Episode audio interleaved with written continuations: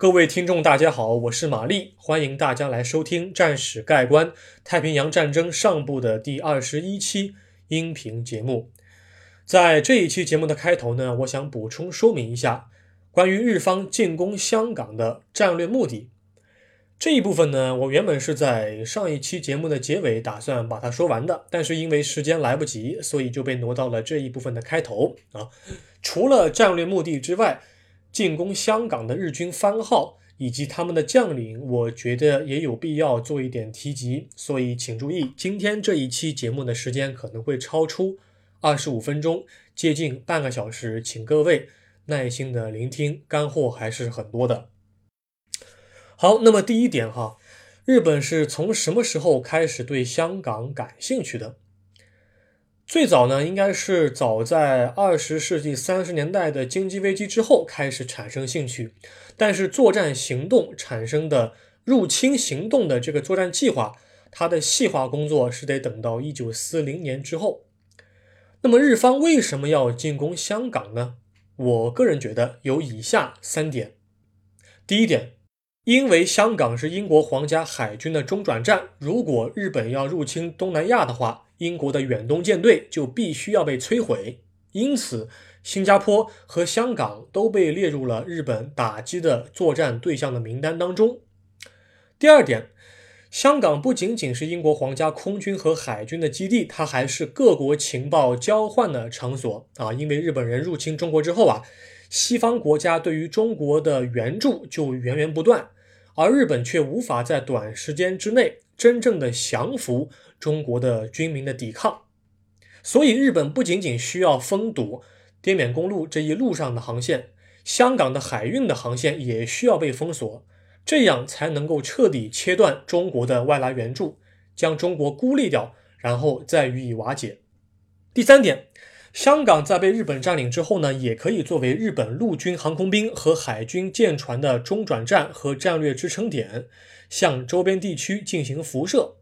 在进攻香港的同时呢，有助于切断西方国家以及他们的殖民地之间的补给线路，这样日本入侵菲律宾和英属马来亚就会变得更加的顺利啊。那么这是以上三点。尽管日本是这么想的，但是在一九四零年的时候。西欧国家在欧洲遭遇到希特勒的挤压之后呢，日本就没有做出啊趁火打劫的举动。他们并没有说因为希特勒爆发这个二战，并没有因为希特勒入侵法国，然后开展海事计划，日本就趁机在东南亚捞一笔，并没有。日本要等到美国对日进行石油禁运之后，也就是一九四一年的夏季之后，军部才觉得有必要进行南进打击。因为日本一直不想在亚洲地区啊，让英国、荷兰或者是美国和中国，甚至是苏联啊，找到开战的借口，这样他就可以趁机的大幅的发展自己的工业能力，造舰啊，造飞机和训练飞行员。但是当时间进行到一九四一年年底的时候，日本觉得没办法了，只能够进行南方作战计划。为了执行这个计划，日方在一九四一年秋就命令第二十三军的第三十八师团作为攻打香港的主力进行作战准备。第二十三军是在一九四一年夏季的时候在广州建立的，他的司令是陆军中将酒井隆，总指挥啊，陆军少将栗田健男是作为该军的参谋长。他们打算以第三十八师团的三个步兵连队。第二八联队、第二九联队和第二三零联队三个联队作为主力，从香港北部的东西两翼横插下来，并意图在三周之内占领香港全境。这里注意一下哈，连队在当时的日本的战前编制上来看的话，是几乎等同于同时期的西方国家军队当中的步兵团的体量和编制。除了日本陆军之外呢，日本帝国海军的舰艇轻巡洋舰五十零号和其余三艘驱逐舰，还有一堆炮舰啊、鱼雷艇啊、支援舰只啊，共同组建了一个小舰队，担任炮击任务，同时也负责封锁香港的海域。这样，英国和其他同盟国的船只不能够进行进出，它就被封死了。那么，除了海军和陆军地面部队之外呢，陆军航空兵还抽来了额外的四十七架战机进行对地的轰炸任务。主要是由九八式轻型轰炸机和九七式战斗机组成啊。那么以上就是关于日方的战前准备工作，有人员啊，有部队番号，也有战略目标。但是我还想另外再说明一点哈，就是在上一期节目当中我漏掉的啊，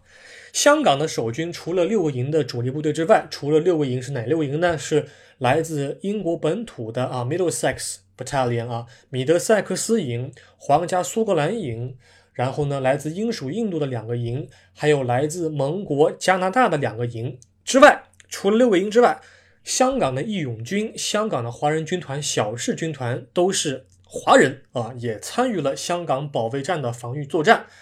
只不过当时是英国人是作为长官嘛，他们觉得啊，这些华人的战斗力有限，他们信不过。所以这些华人并没有被派属到一线部队，只是固守在香港岛作为二线部队进行使用的啊。好，我们现在将时间回拨到入侵香港的第一天，也就是东八区一九四一年十二月八日的早晨六点半，香港保卫战正式开打。现在进入第一节。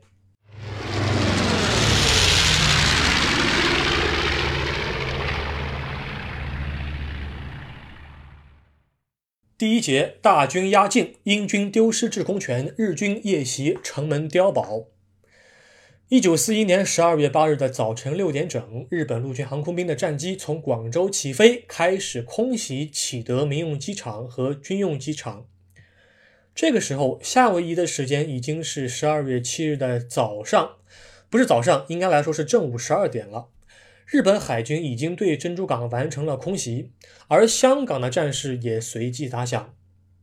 在日本陆军航空兵飞临香港之前，陆军的两个步兵联队就已经率先出发。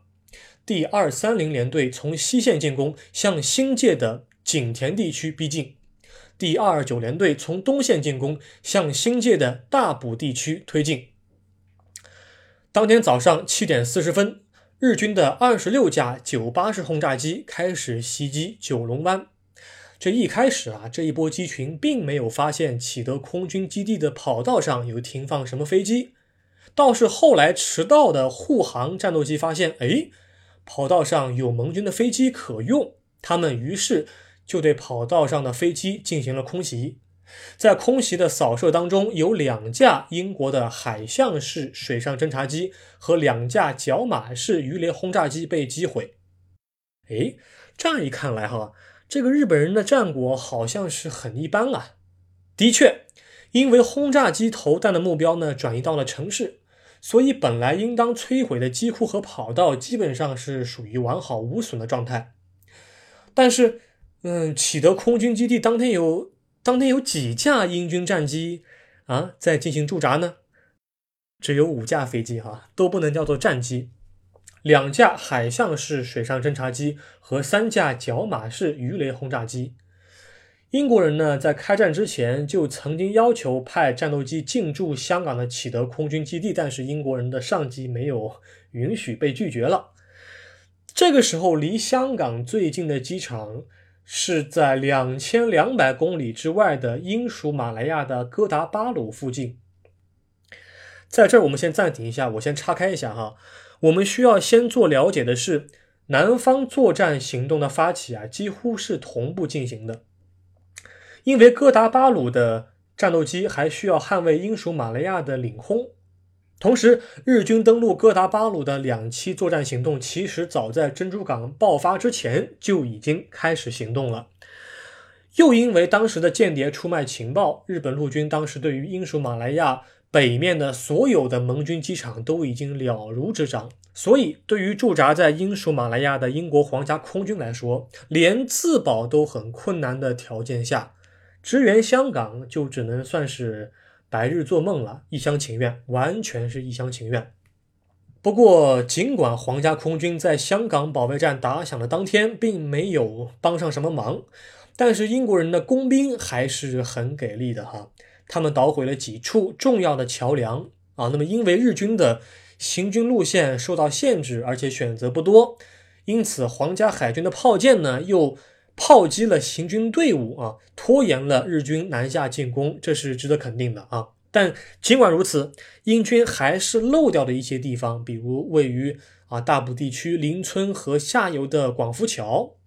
广福桥呢，这个桥不大，但是呢，当时呢，工兵没有把它毁掉，所以呢，被遗漏掉之后呢，日方部队就通过这个桥得以顺利的行进。日方又没有什么重装甲部队，都是一些马匹呀、卡车之类的，所以说桥梁的承重完全不需要考虑。截止到十二月八日的晚上，日军的三个连队已经逼近了英军的醉酒湾防线的前沿阵地。虽然当天日军的另一个连队二二八连队，他迟到了，到下午的时分，到十二月八日的下午时分才抵达深圳，还没有渡过深圳河。但是，其余两个连队，第二九连队和第二三零连队，在沿途没有遭遇到什么顽强的英军的抵抗，所以。这两个连队其实已经帮助迟到的第二二八连队完成了事先探路的任务。但是有意思的是什么呢？因为日军航空兵当时没有成功破坏启德空军基地的跑道，因此呢，啊，我们非常熟悉的宋庆龄、宋霭龄等国民政府的关键政要，本来是在开战之前呢滞留香港的，但因为日军并没能够摧毁成功。所以他们都在当天晚上成功的撤离了香港，逃过了一劫。如果说当时日军的航空兵在当天成功的破坏了机库和跑道，摧毁了所有可用的民用飞机，那么这些人物的撤离的阻碍可能就明显加大了。啊，可能是从香港岛乘鱼雷艇跑啊，像麦克阿瑟这样，然后呢，再通过缅甸啊，或者再通过什么港口再进入中国大陆的腹地都有可能。很有可能，那如果再说的极端一点，国民政府的命运很可能就会因此而改写。但是历史容不得假设，我们还是按照事实出发，继续往下说。十二月九日，日军的两个连队在醉酒湾防线前停了下来，他们没有继续进攻，因为当时第三十八师团的指挥部命令日军原地待命，先不要动。先派遣小股部队侦察醉酒湾防线的英军部署情况，然后呢，再去寻找突破口。这个时候哈，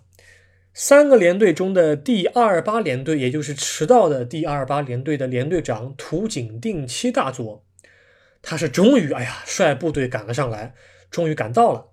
他呢，就派遣了一支侦察小分队前往醉酒湾防线中部的城门水塘附近。进行侦察任务，土井大佐在侦察中发现，位于城门水塘南面的金山，金山东侧的一个高地似乎是没有英军防守，是一个英军的防线的缺口，这是一个很好的战机和突破口。接着，他本人在当天下午侦查完毕后，就打算自说自话的在晚上进行夜间的突袭。但是很可惜的是什么呢？当时驻守城门水塘附近的英军啊，只有皇家苏格兰营的一个连的部队，守备人数是严重不足。但是这个连的巡逻兵，他们曾经在白天发现了由土井定期率领的巡逻队，或者说侦察小队，他们发现了，他们尝试联系炮兵指挥部，为炮兵提供坐标。但是因为当时天气不佳，起雾了，以及友军报告不及时等等原因，都导致了当时英军发现了这个部队之后呢，并没有引起重视，也一直没有了解日军到底在未来的对醉酒湾防线的突破当中，到底会采取哪个进攻方向。他们并不知道，他们认为日军很可能会从醉酒湾防线的左翼进行突破，而第三十八师团的高层也并没有料到。土井定期会怎么做？十二月九日的晚上七点左右，土井定期大佐率领的第二八联队的第三大队偷偷接近城门水坝。他们在拆除了大坝上面原先英军事先埋下的炸药之后，随即对城门碉堡发起了猛攻。当时负责守卫城门水坝附近的英军并没能够及时发现日军的偷袭。在遭遇了日方的围攻之后，英军的连长向营部求援。营部呢，在获得了大陆旅的旅长同意之后，便抽调了额外的两个连向金山附近进行增援。尽管当时英军在当晚动用了炮兵，部分压制了日军的进一步攻势，但是城门碉堡很可惜已经被日军及时的占领了。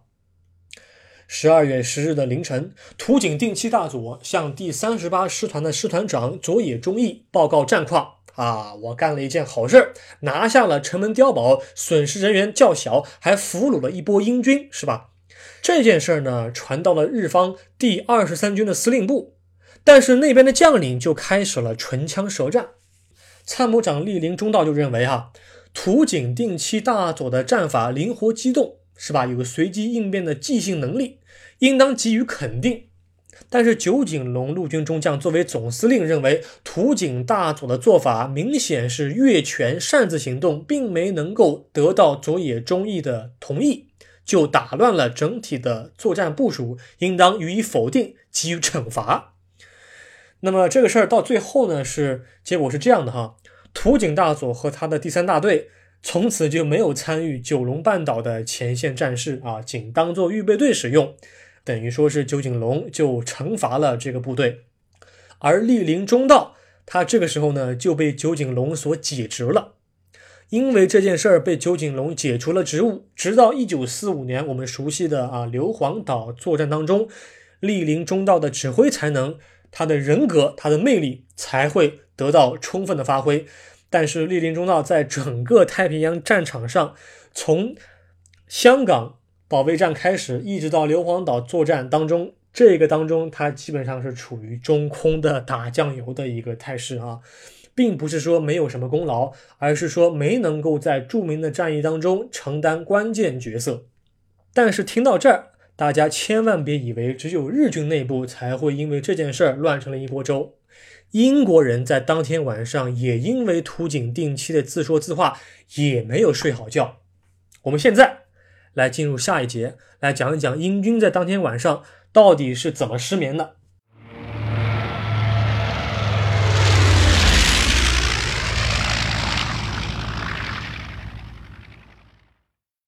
第二节，退守港岛，英军放弃醉酒湾防线，全力拖延日军。这个土井定期的自作主张啊，确实是日军意料之外的事情。但是另外一方面，英军在当天晚上也是吃了更多的苦头。当时土井定期指挥的第二八联队的第三大队与英军的一个步兵营的体量差不多，而英军在当天晚上没有足够的兵力可供调动，英军只能够调动两个连前去守卫。十二月十日的早晨，英军大陆旅的旅长塞德里克·华莱士准将啊，Cedric Wallace，他与莫德比司令讨论之后呢，还是决定放弃城门碉堡，退守至南方的金山一带。英军苏格兰营的三个连继续紧盯着醉酒湾防线的左翼，而金山一带由一个英军的步兵连和一个英属印度的步兵连共同守卫。好，讲到这儿，我们再次先暂停一下啊。有这么一件事呢，我觉得非常值得我们去思考，那就是英军这个时候他知不知道日军攻打城门碉堡的部队是日军全体的作战意图呢，还是部分下属低阶军官自作主张的意图？啊，我个人倾向于认为，当时英军是不知道日军要在什么时候进行进攻的。所以他们做了一个比较均衡的一个办法啊，左翼啊放两个连和一个连的残部，然后中间金山部分放一个印度的步兵连，加上一个英军的步兵连，这样子做均衡的部署可能会呃伤亡小一些啊。那么就是因为土井定期的自作主张，当时英军打乱了防御的部署之后呢，部队转移阵地过于匆忙，当天晚上转移阵地都没睡好觉。有两个连的通信兵啊，他们连电话线在十二月十日的早晨，在第二天早晨都还没有接通，而原先的防线因为临时的调动，也出现了缺口。同时呢，我个人觉得英方对于日军的主攻方向的判断也没有那么大的偏差，反倒是因为什么呢？反倒是因为土井定期的随机应变，把日本人的进攻计划和英国人的防御计划完全打乱了。反而创造出了一种战机。如果说土井定期在当天晚上，呃，还是迟到了，还是在深圳那边没有及时到位的话，他可能就不会自作主张。如果他按部就班的话，那么双方都可能是从醉酒湾防线的左翼进行突击，那么因为左翼靠海岸线，所以说英国皇家海军的炮舰就可以进行火力支援，日军的炮兵又无法啊进行回击，所以日军的未来的几天的战斗可能就不会那么顺。因为这个九龙啊，它是一个山区，所以它如果按照醉酒湾防线的左翼来走的话，它的选择其实并没有那么多，所以英国皇家海军其实能够发挥更大的啊这个实力来拖延日军的进攻，可能日军要拿下香港会拖延那个三到四天左右啊，但这些都是猜想啊，咱们先放一边再说啊。不论怎么说，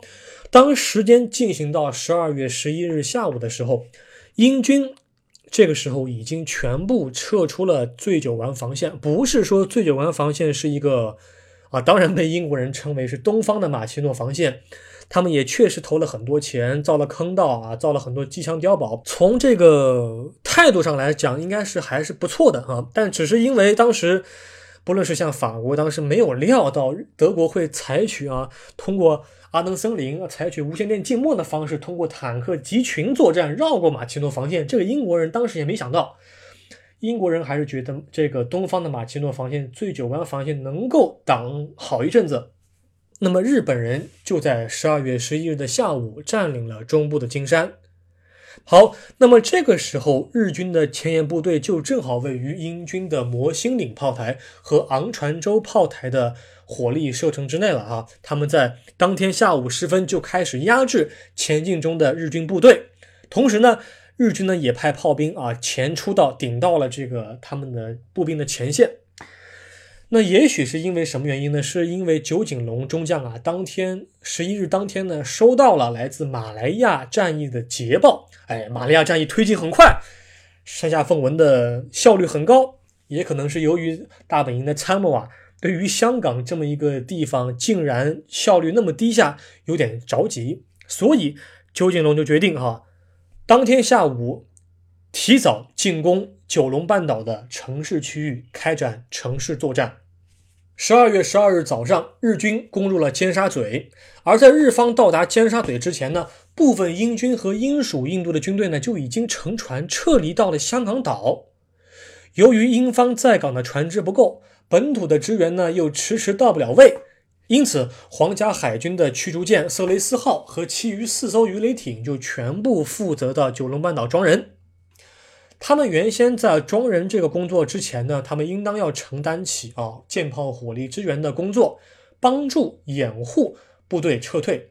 但是因为这个时候日方进入到了城市区域，所以说这个时候舰炮火力支援那么不能够进行了，因为 毕竟城市它是一个啊遗产文化遗产，不能够这么来做的。那么所以呢，这些军舰本来要进行火力支援的，就完全 承担起运输船的运输工作了啊，往返于啊这个维多利亚湾的两岸之间。十二月十三日早上。所有的英军主力部队都全部登舰离开了九龙半岛，日本人就占领了香港岛的彼岸。此时，日方突然停火了。为什么日军在占领了九龙半岛之后突然停火呢？这个问题呢，可能和九井隆中将以及他的参谋的战役想定有关。啊，不论是第二十三军的军指挥部。还是第三十八师团的师团指挥部，其中的军官都认为，英方在九龙半岛失守之后一定会投降。这个时候，你想哈，英军增援远东的 Z 舰队 Force Z 啊，它是由这个威尔士亲王号战列舰和反击号组成的一个舰队，他们尝试来拯救啊英国在远东的马来亚和这个香港。但是这个时候，他们在十二月十日的时候已经被航空兵所消灭了啊。所以，英军这个时候在物理上已经不具备增援香港的可能了。香港岛已经被封锁了，日本海军舰艇已经把香港岛封锁了，里面的部队出不来，外面的部队进不去，英方又没有制空权和制海权。因此，九井隆认为，哈，特别还有一个思想，可能是因为他觉得啊，英国人是这个地方的帝国主义啊，香港是他的殖民地，英方西方国家的军队绝不可能在殖民地上。进行殊死作战，因此九井隆就在十三日早上派使团向时任香港总督杨慕琦爵士劝降：啊，你好，别打了。杨慕琦爵士呢，以英国人的这种口吻外交辞令，哈，拒绝投降，这反而让日方大吃一惊，因为在日方的最早的战役响应当中，他们并没有设计进攻香港岛的战役计划，他们认为英军肯定投降，所以这些参谋在前期进行战役拟定的时候就没有想到要让部队对香港岛进行两栖登陆作战。他们只能够临时打一份草稿了啊！关于这个英国的帝国主义和殖民主义，哈，我这里有一个说法，这个说法是二十一世纪最新的西方的呃历史学家他们做的研究啊。他们认为呢，其实呢，就是所谓的英军的皇家苏格兰营啊，这些精锐部队、主力部队，其实战斗啊，并没有其他部队打的勇猛啊。很有意思的是什么呢？甚至英属印度的军队，印度人嘛。啊，香港又不是印度的地盘，对吧？他们当时和香港的华人也是同病相怜，都是殖民主义下的产物嘛。他们反倒在香港，印度人哈，在香港打得比英国人还要勇猛。这件事儿呢，其实英国人是有失颜面的哈。但是我们在讲到马来亚战役的时候，还会讲到英国人在马来亚做的还要过分。英国人在马来亚做的比香港做的还要过分，香港做的已经不太行了，已经在前期一度的退让啊。然后进入城市作战，一度的比较保守的去啊，这个守香港岛。但是呢，英国人在马来亚做的事儿，这个退的还要快，甚至在前期的时候啊，是印度人曾经进行反攻，横插至日军上下分文的前期的部队，还形成了一些战果。好，说了那么多，咱们今天就把香港保卫战的内容，咱们先告一段落。下一期呢？我们将会对香港保卫战从十二月十七号到十二月二十五号圣诞节这个剩余七天的战斗，对香港岛的两栖登陆作战，再做进一步的啊这个战事的细节的还原工作。然后呢，同时我们会对香港保卫战做一点总结和收尾。我们在下一期将会进行详细的讲述。我们下一期再会。